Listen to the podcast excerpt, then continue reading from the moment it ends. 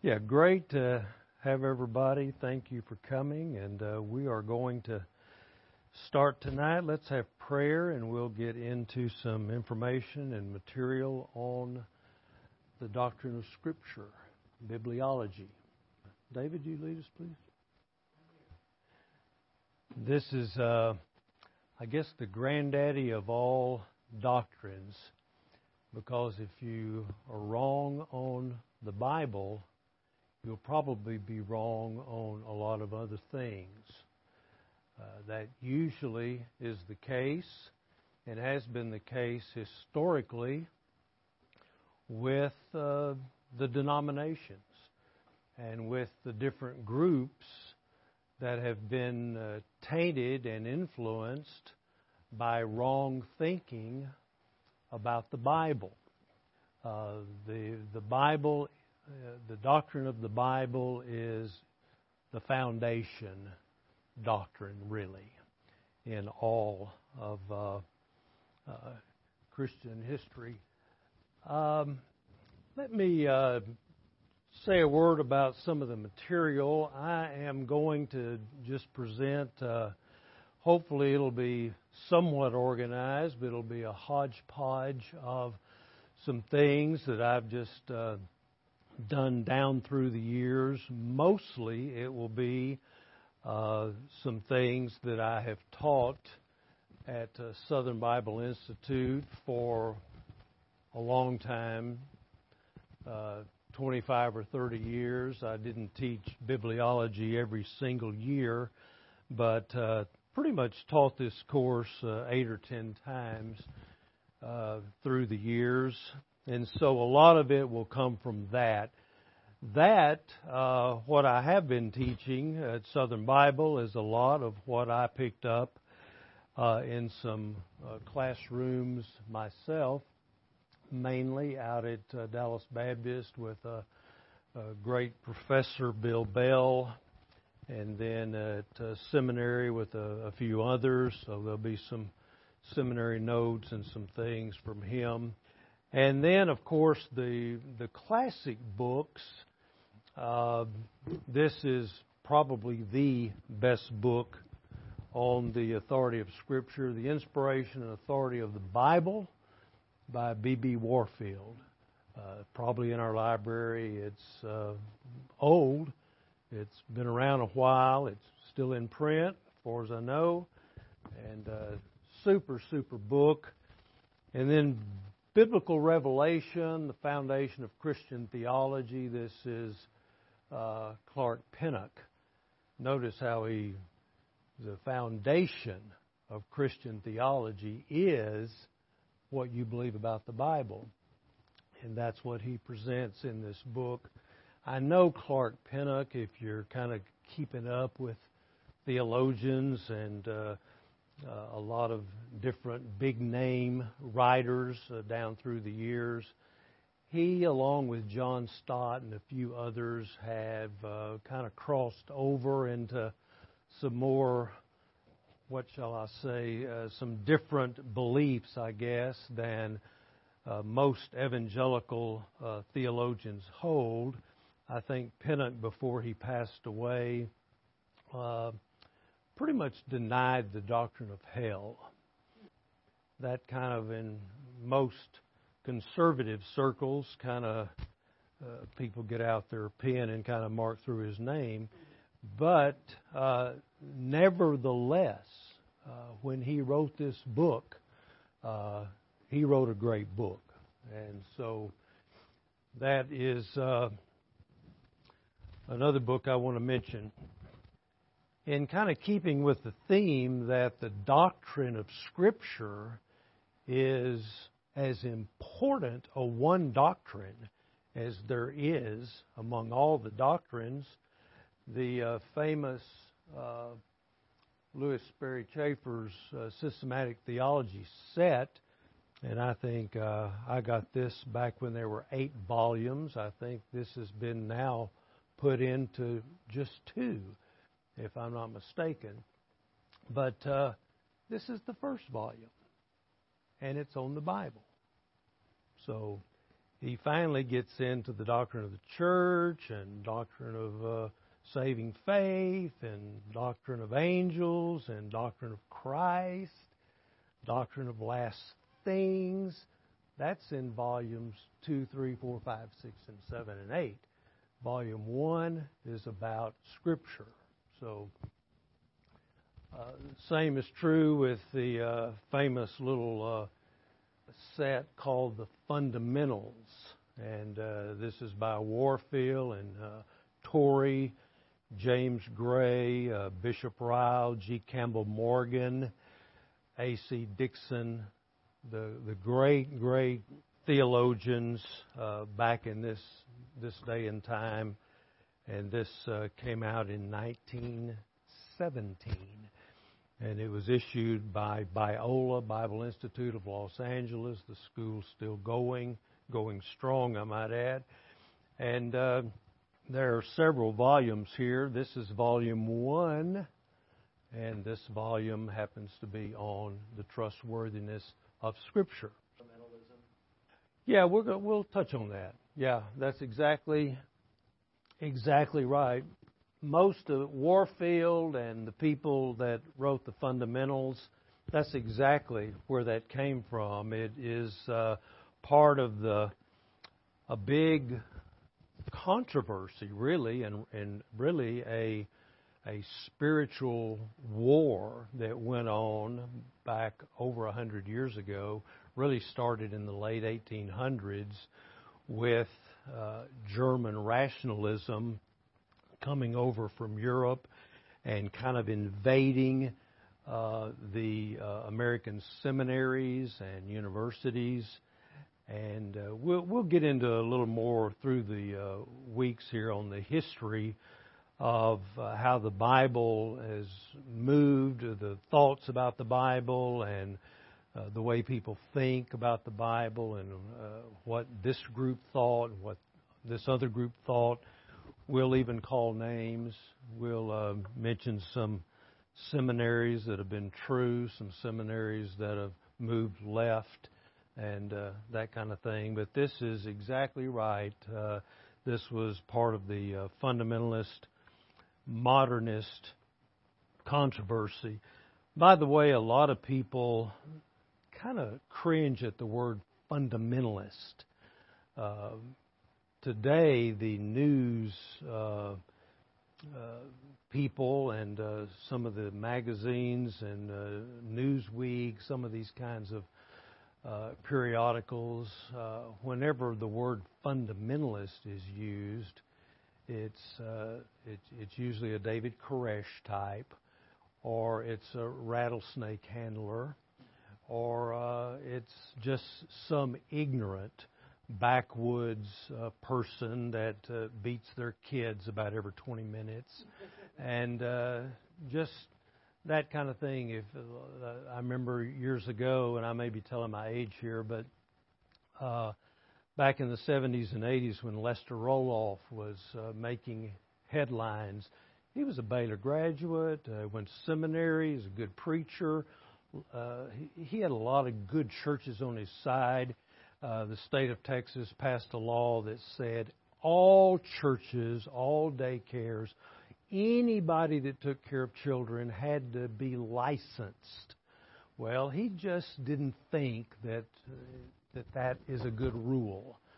And people can argue until the cows come home about whether Lester Roloff was right about his position, but that's not the the issue here. The the issue is Lester was pretty hard nosed he was uh, kind of one of these King James, not a King James only type, but he loved the King James Bible, and that was what he used. And if you heard him talk about the King James from time to time, you would put him in kind of the King James only crowd. But that's not really what he was. But he was a hard preacher. But people started lumping the term fundamentalist on to him. And, uh, and, and he was really a good man. And uh, people put the term fundamentalist on uh, W.A. Criswell or J. Frank Norris or some of the more uh, ultra conservative type of people. That's another term that we, we hear ultra conservative. And so, uh, my point is with the fundamentalist modernist controversy, there was a day and time that the word fundamentalist was not a bad term at all. And all it meant was your position on the fundamentals of the Christian faith. You believed them. You stood for them. You were a promoter of the fundamentals of the Christian faith. And that was that Christ was the Son of God. There's a real heaven, a real hell. God uh, uh, gave us the Word of God, the Bible, and it's true, it's inerrant. Uh, we believe it, we live by it. Uh, it got into the the uh, eschatology. Of course, the fundamentals of the faith didn't necessarily get into a specific view of eschatology. That that uh, that's another story all in itself about how the battle of the views got started and how all that's kind of turning out now. But uh, eschatology back in the old days was Christ is going to come bodily and visibly and literally. And that was it. And it, we, we didn't get into all the other stuff. Well, somebody's right on that. and uh, yeah, there's there's all of that, of course, and some. Yes. Ah, yep. I've heard of that. Yep, I've heard of that. Uh, anyway, um, another book that really uh, changed things, and Al will uh, get a kick out of this because uh, he has a son that had a little bit to do with a, a major battle that happened uh, back in the 80s. Uh, the Battle for the Bible by Harold Lindsell. Harold Lindsell uh, uh, was a professor at Fuller Seminary in Pasadena and later at uh, Columbia Bible College in Columbia, South Carolina, and also Northeastern Bible Seminary in Chicago and also editor of Christianity Today for many, many years. Harold Lindsell is a great Bible scholar. He wrote lots of books. He wrote this book, though, I don't think any book really caught flame like this one The Battle for the Bible, put out by Zondervan. It came out in 76. And uh, he just got into how we are having a huge, huge battle going on about what to believe about our Bible. And uh, he got into inerrancy. He got into the doctrine of Scripture. He got into infallibility. And then he got into the history, the Lutheran Church, how he brought out that the Missouri Synod battle that was finally won by some conservatives in the Missouri Synod. Uh, the uh, other regular Lutheran group, which is larger, went liberal with the modernist fundamentalist controversy of the uh, 19 teens and 20s and 30s. Uh, there was a big battle going on, and most of the churches and most of the denominations lost that battle. And Lindsell brings that out, and he goes on to say it's still going on.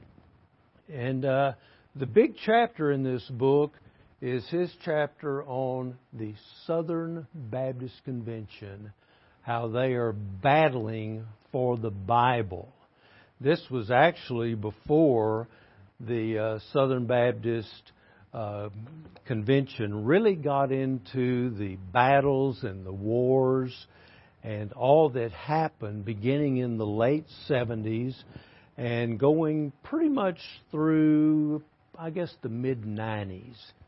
Uh, a good 25 year fight among the people that were conservatives, believed the Bible, believed in inerrancy, believed in the trustworthiness of Scripture, and those that did not. Those that had a weaker view of Scripture and yet were basically being dishonest about it. And there are a lot of code words and uh, the way you kind of phrase things about this battle. I had a seminary professor that uh, told our class that he, I think someone asked him if he believed in inerrancy. And he said, I believe in inerrancy of purpose. And they, they knew what he meant. And so they said, What about inerrancy of content? And he sort of backed off and changed the subject. So, lots of seminary professors back in that day were playing those kinds of games. And uh, Lindsell called them out. He, we'll get into this book a little bit uh, uh, in the, the weeks ahead. He he called them out. Crawford Toy at Southern, and uh, Jack Harwell, uh, many many others. C.J. Allen. Some of these guys may not mean anything to you. These are old line liberals that were teaching in Southern Baptist seminaries and writing for Southern Baptist magazines for decades and just throwing out their liberalism all over the place. Back in the 70s, I um, got in the mail a Southern Baptist quarterly on uh, a Bible study on Exodus. And I still have it, by the way. I was uh, over 40 years ago. And uh, in a file that I probably couldn't find in a, a year or two if I looked, but I, it's there somewhere. But anyway, this this quarterly talked about the um, uh, the plagues, the ten plagues mentioned in uh, in Exodus. And the writer of this Sunday School Quarterly said that every one of these plagues were not miracles, they were natural disasters. Every one of them. The Nile being turned into blood, Nile River, he said that ever so often the Nile uh, kind of floods and the water comes up and hits this red clay. And the red clay, of course, as it goes back, it just has the appearance of red. And that wasn't blood. That was just red clay. there, there was a in in all of the plagues. He uh, explained in a natural way, and back in those days there were twenty, maybe twenty-five million Southern Baptists in America reading that quarterly. And of course, that's when it finally all uh, hit the fan back in the uh, mid 70s when enough was enough.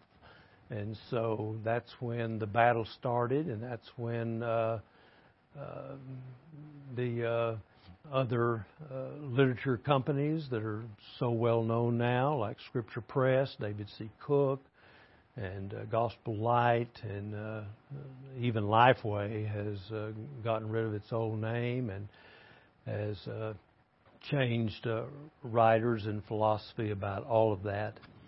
Uh, sir? Is that a good thing? I think so. They've they've firmed up a lot of stuff. They, they sure have. And uh, uh, I'm, I'm not going to stop and jump into some stuff we could uh, kind of get off into, but uh, Josh McDowell uh, wrote uh, a book. It's in two parts. This is just the first part. It's called Evidence That Demand a Verdict, and super, super uh, two two volume set. And this volume, the very first one, just happens to be on the Bible and the reliability of the Bible, uh, the uniqueness of the Bible, why was the Bible prepared, uh, confirmation by archaeology, uh, in Jesus' part, what he said about Scripture and things like that. He gets into uh, resurrection, prophecy, things like that. Another fantastic uh, book that talks about the importance of uh, the Bible. Let me just give a little overview. I was hoping we would uh, not spend the whole first hour just kind of doing this, but uh, it may go close to that. We're going to talk about general and special revelation. Uh, when we get to the real first lesson, we're going to get into epistemology. What is epistemology? And uh, how do we know things? Where does knowledge come from? The Christian view is knowledge comes from revelation. And God gives us that revelation, and it's in two parts general revelation, special revelation. God gives both kinds of revelation. We'll talk about general revelation for a few minutes sometime, and then the course will major on the second kind of revelation, which is special revelation, which is the Word of God. And so, and then we'll get into views of special revelation, liberalism, neo orthodoxy, and the historic Christian faith. So then we're going to get into the definition and importance of biblical inerrancy. Now that's, uh, we could literally spend the summer just talking about that, and we're going to try to limit that to about a lesson and a half. But uh, the importance of biblical inerrancy. In some of that, we're going to talk about what inerrancy does not mean. Some people foist certain meanings on the word inerrancy that we're to bear, and yet we shouldn't have to bear that. And so we're going to talk about what it means and what it doesn't mean. We're also going to look at the uh, evidences of inerrancy, uh, continuity of the Bible, the fulfilled prophecy. When you look at all of what the Bible presents as prophecy and how you see all of the Old Testament prophecies being fulfilled, that is one of the evidences of a perfect, no mistake Bible, inerrancy. And then we're going to look at the unique uh, content of uh, the Bible, man's depravity. You know, really and truly, man's depravity, as described in the pages of Scripture, is unique. It's not found really anywhere unless it's borrowed from the Bible and put somewhere else. But people that want to just stand flat footed and talk about the nature of man,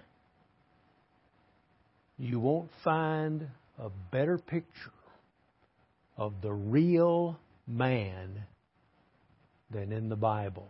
And that all by itself is a tremendous uh, realization of uh, the trustworthiness of uh, inerrancy. Um, the plan of salvation. If you really study carefully the plan of salvation, here's man, woman, Garden of Eden. God's told him to do something. There's Satan comes into the picture, tricks them.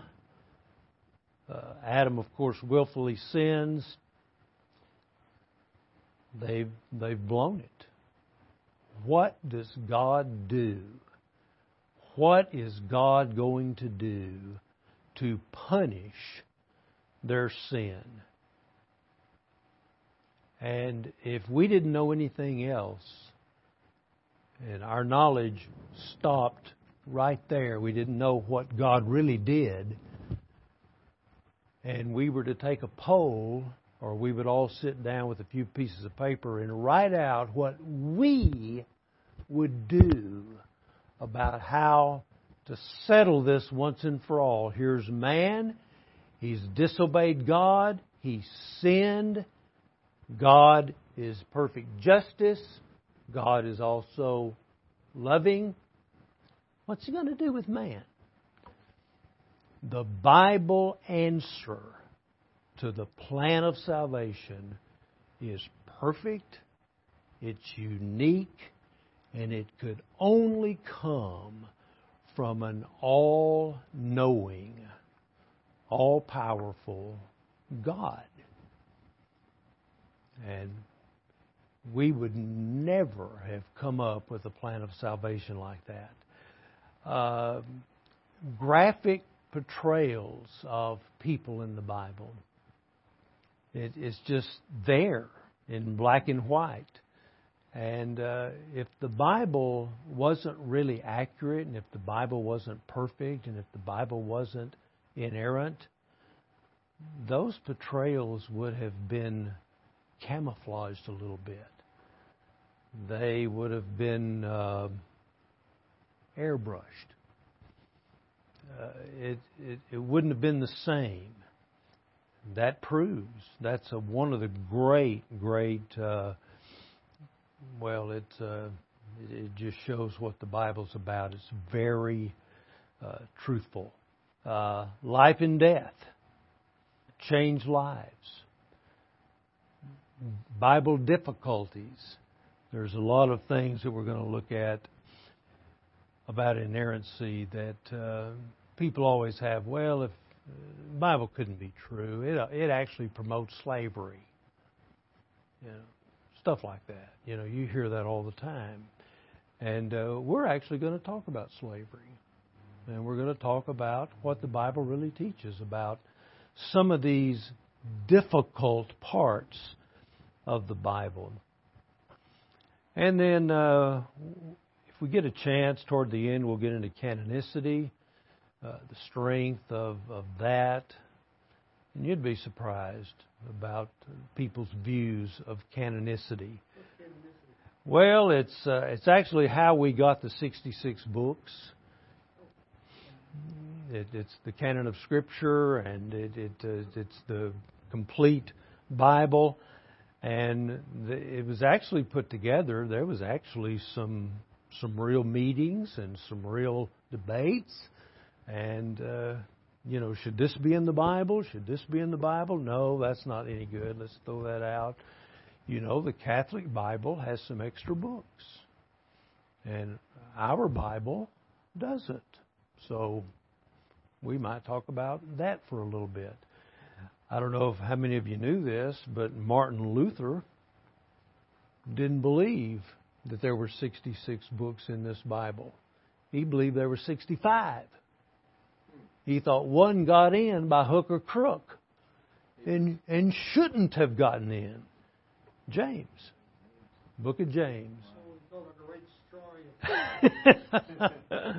yeah, and so, you know, there's uh, some crazy uh, arguments going going on all over the place. But that's that's kind of what uh, what we're going to do, what we're up against. This thing on inerrancy. The uh, the Bible stands for inspiration, infallibility, and inerrancy. Those are really three words that are all first cousins. And uh, we're going to be using those words and we're going to be talking about some things uh, in these areas uh, for this course. The three eyes, exactly. And the first one, inspiration, actually deals with the origin of the Bible. Evangelicals have always believed that the Bible is God breathed. We'll get into the uh, passage. Well, I could just you know, get into it right now. 2 Timothy 3 16 and 17. It says, All scripture is given by inspiration of God and the inspiration of God literally means God breathed, and is profitable for doctrine, for reproof, for correction, for instruction in righteousness, that the man of God may be complete, uh, thoroughly equipped for every good work. And so that's really what inspiration is about. It's dealing with the origin of the Bible, how we got our Bible. And we will get into the various views of even that. There is some that believe in the mechanical dictation theory. And we're, we're not going to spend any time on that tonight, but what that means is that Paul sat down with a quill and scroll and said, Okay, God, I'm ready. And God said, okay, write this. I, Paul, an apostle. Okay, I, Paul, an apostle. Wait a minute. Well, just hold on. Let me write that. And in other words, it's like a business executive or the president of a company dictating a letter to his secretary. That's what mechanical dictation is. Now, is that the way we got our Bible? And if not, then what does that mean? Does it mean that the Bible writers knew what they were doing when they were doing it? And if not, what does all that mean? So we'll we'll chase that around for, for a little bit. Infallibility. And I, by the way, I know of no real scholarly person, any real person of note that believes in mechanical dictation. That is a straw man that the liberals throw at conservatives. Oh, you people that believe in inerrancy. Oh, I see. Y'all are the ones that believe in mechanical dictation. See, that's the way they play those games. I don't know how many of you know of a uh, old time independent Baptist guy from a generation ago, John R. Rice. I don't know if you've ever heard of him or not, but he actually believed in mechanical dictation. And he was a good man. He was a good, good preacher. And uh, he edited The Sword of the Lord a uh, Christian magazine. Uh, he it started in Wheaton, and uh, he ended up in Tennessee and preached in revivals and conferences all over the country. He and Bob Jones and Carl McIntire kind of uh, kind of were looked upon as the uh, fundamentalist trinity back uh, back in the 30s, 40s, and 50s. They made a lot of noise, and they had a huge, huge influence. They did, they did. Yes, they did. Rice was a former Southern Baptist, actually went to Decatur Baptist, which later moved to Dallas and became Dallas Baptist. And uh, so I think Rice uh, also went to uh, Baylor and Southwestern, and uh, he was a he was a good preacher. But uh, there was so there was a big fight. That's not so much anymore. But back in the 30s, 40s, 50s, the non-Southern Baptist Baptist, the Independent Baptist, thought the Southern Baptists were way too liberal, and uh, all of that, and so they they had a lot of little wars. Infallibility speaks of authority and enduring nature of the Bible. To be uh, infallible means something is incapable of falling and therefore is permanently binding and cannot be broken. And of course, there's a passage where Jesus says the scriptures cannot be broken, John 10. And another place where he says one jot or one tittle will uh, by no means pass away from the law. Uh, that's in uh, Matthew 5. And so these passages speak of the Bible's uh, infallibility. And then you've got inerrancy. And uh, this simply means without error. Without error. Inerrancy isn't just uh, about passages that speak of salvation, also applies to all historic and scientific statements as well. It's not only accurate in matters related to faith and practice, but accurate in things that deal with just everything else.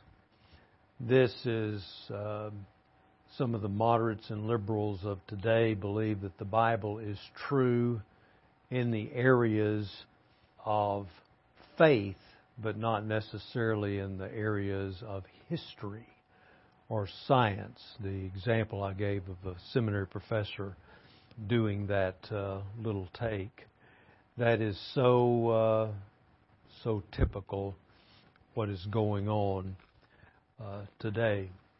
Do one more little thing here, and then we'll get into the actual stuff. Back in 1949, an organization called the Evangelical Theological Society still around, about 4,000 members.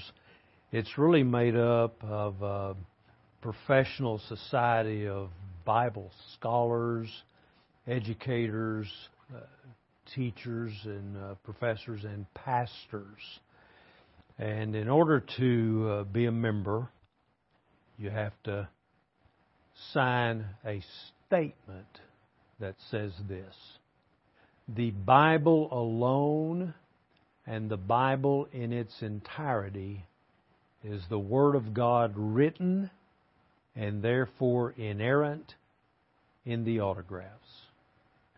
That uh, was a one sentence statement. They've since, uh, back about, uh, I think in 1990, added a second sentence. Several of the uh, uh, members wanted uh, them to nail down the Trinity.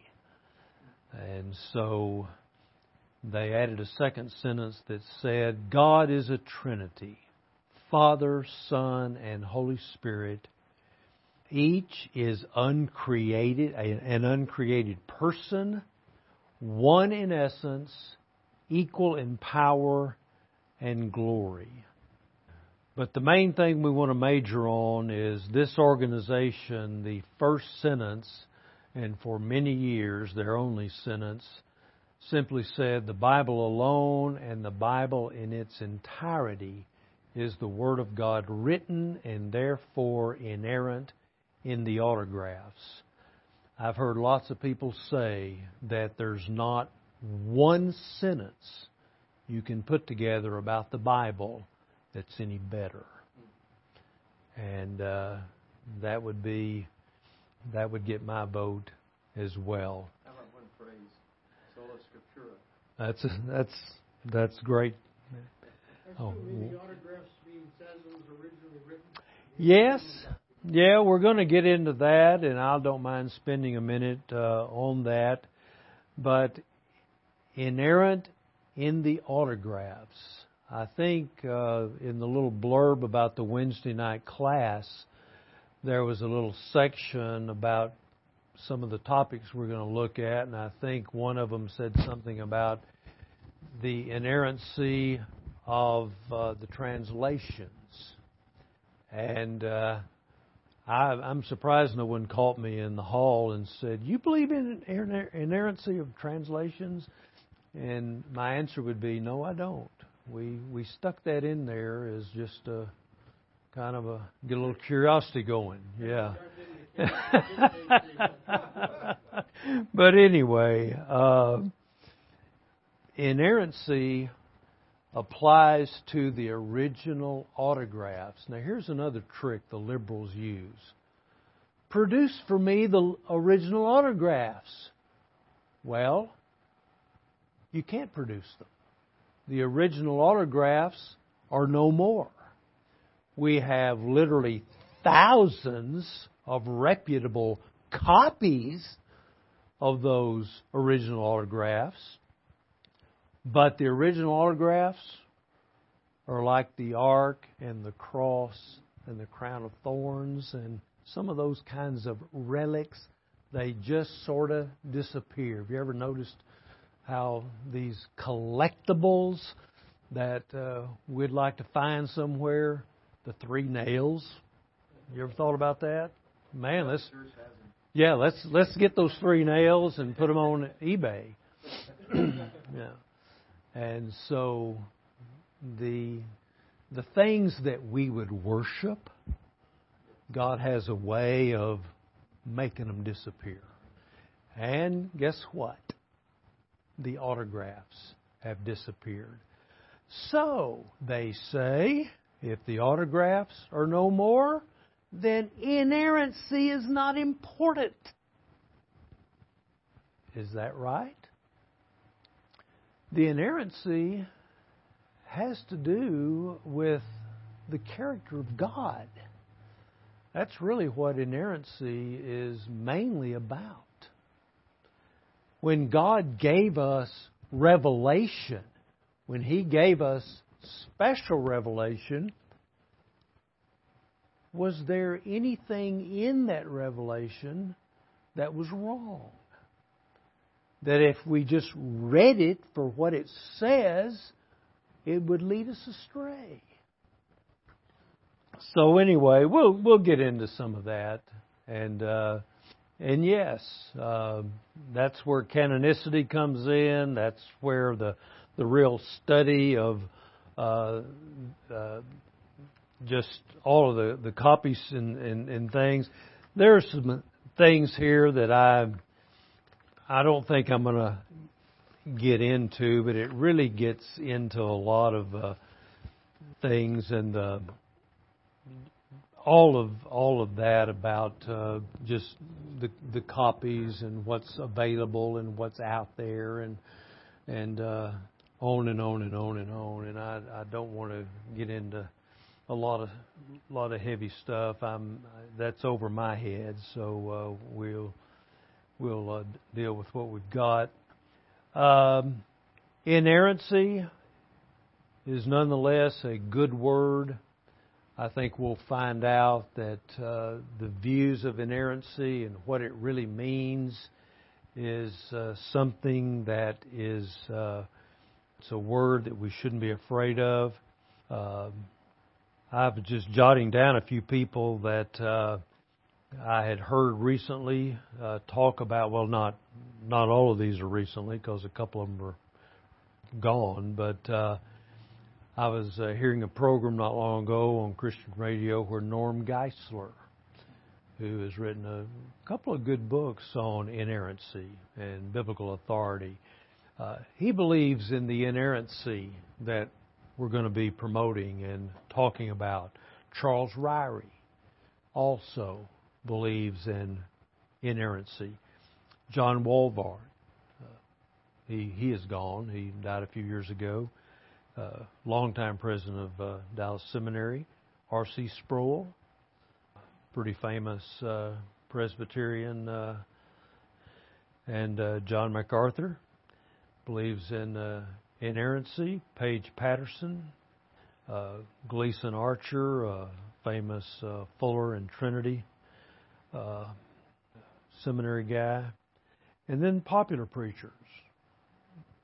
Some of these popular preachers may not ring our bell totally, but uh, I think they're good men. I think most of the time they preach good stuff. Charles Stanley, uh, he believes in inerrancy. Uh, David Jeremiah, Chuck Swindoll, Warren Wiersbe, Theodore Epp. Uh, Epp died a few years ago as well. But uh, these are these are outstanding people that believe in inerrancy, and so I think we're in good company. good point. That's super. Let's. Uh, we've got a few minutes. Let me uh, get into some of this stuff, and uh, when we need to stop, let me know. We will go about five or ten minutes here. Epistemology. That's uh, kind of a uh, term. It's a philosophical term that means to know or to understand. And uh, it really gets into how do we know things? How do we know things? How do we determine what is right or what is true? Where does knowledge come from? Uh, through the centuries, people have asked these questions Who are we? Uh, why are we here? Where are we going? Where does all this end? What is the meaning of life? And those questions have been answered by everybody Oprah, David Letterman, Al Sharpton, uh, Joel Osteen, Hillary. Uh, they everybody's got an answer. Christians, however, believe that the answers to these questions come through revelation. And God, who created us and put us here, has revealed Himself to us through revelation. And He has revealed Himself to us through general revelation and special revelation. Both are very important. What is general revelation? Sometimes called natural revelation. It's the revelation we find in nature. In other words, the creation around us reminds us that there is a God. The creation around us says that someone must have put all this in place. That's what the intelligent design movement is all about. Uh, God is very powerful. And so, where, where do we get this? The book of Romans is exactly where we find it. And chapter 1 is the chapter, and the uh, verses are 18, 19, and 20. Does someone have that in a what kind of a translation? NIV. Good. Read read those three verses. Wow. Somebody have another translation? Okay, super. Yeah, 18 through 20, Romans 1. There's another uh, passage that's uh, pretty good. That's in the Old Testament that says some things a little differently, but it talks about natural revelation, and that is Psalm 19, verses 1 and 2. Uh, the heavens proclaim the glory of God, the skies display his craftsmanship or handiwork. Day after day they continue to speak. Night after night they made him known. Somebody with a different version look at. Okay.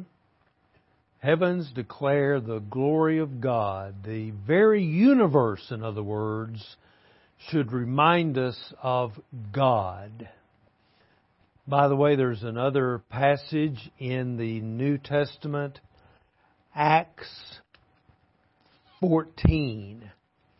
Acts 14 that uh, also talks about natural revelation. Acts 14 17. Now, this is actually a story of Paul and Barnabas on their first missionary journey. People actually had no knowledge of, uh, of God, and he approaches them through natural revelation. And so, somebody read Acts 14 17. Yet he did not leave. Okay. Paul has uh, kind of adapted a, a message to his audience here. These are Jews, they're rank pagans, and he uses general revelation to get uh, their attention. The Romans 1 18 through 20 passage, Paul here is saying that those who have had no contact with special revelation nonetheless have had contact with natural revelation. Did you catch that when the uh, those verses were being read? It said the creation shows that there's a God and that is very powerful and just that information just looking around and seeing that there's evidence of a God makes us without excuse. It is easy to see what God has done without even understanding or knowing the love of God through Jesus. We can see just the cosmic scale, uh, the human body, the eye. Yeah, a baby, a birth of a baby, uh, the heart, uh, Neptune, uh, uh, uh, protons, space, the brain, the atom, I've seen pictures of uh, the microscopic up close uh, view of an ant or a mosquito or one of those kinds of, of insects. It's just amazing how they're how they're put together. Um, but to say this is uh, just sheer blind chance is kind of kind of crazy. David says some things. Paul says some things that says that there's so much evidence around the world and in nature that that alone shows us there is a God and that He's very powerful. Now, does that alone save us? The answer to that is no there are limits to natural revelation.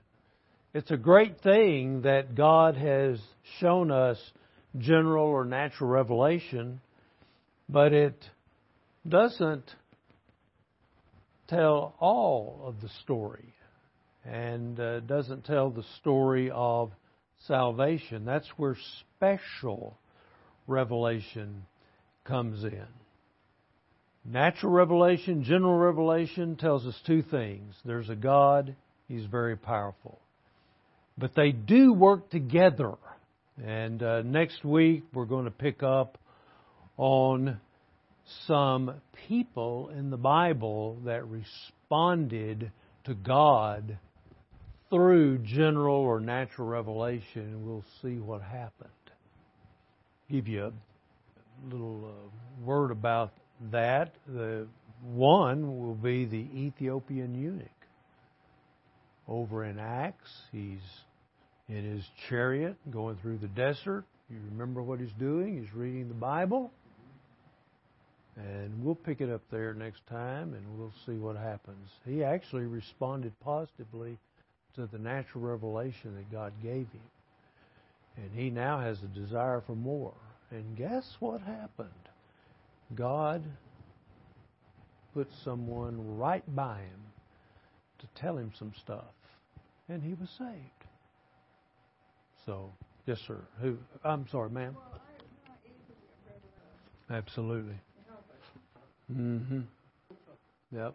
I read sometime, I'm not for sure how far back it goes, maybe 10 years ago, maybe something like that, but I understand that the late, great planet Earth is the best selling book of all time, besides the Bible. But a, a, real human being writing a real book and getting published, late, great planet Earth, and I think it is up close to a hundred million copies. And I wouldn't doubt that. I also read something that uh, the um, what was the one the guy out in California, Purpose Driven Life, uh, Rick Warren, Rick Warren. I understand that's getting up in that area as well. So, but uh, I've I've actually known a few people that were not Christians they got a hold of late great planet Earth out of curiosity, read the book, and became a Christian as a result of that. know several that did that. So it, it had a real impact. Even if you didn't get into, you know, he was a real hard pre trib rapture guy that I think came out in that book. Kind of like the, uh, what's the one that uh, Tim LaHaye did his series with Left Behind series. That's a big uh, pre-trib rapture position as well. But uh, even if you don't agree with the specifics of the uh, theological position on on that, it, there's still some some good stuff in those books, without a doubt. So we'll uh, we'll do this again next uh, next week. So thank y'all.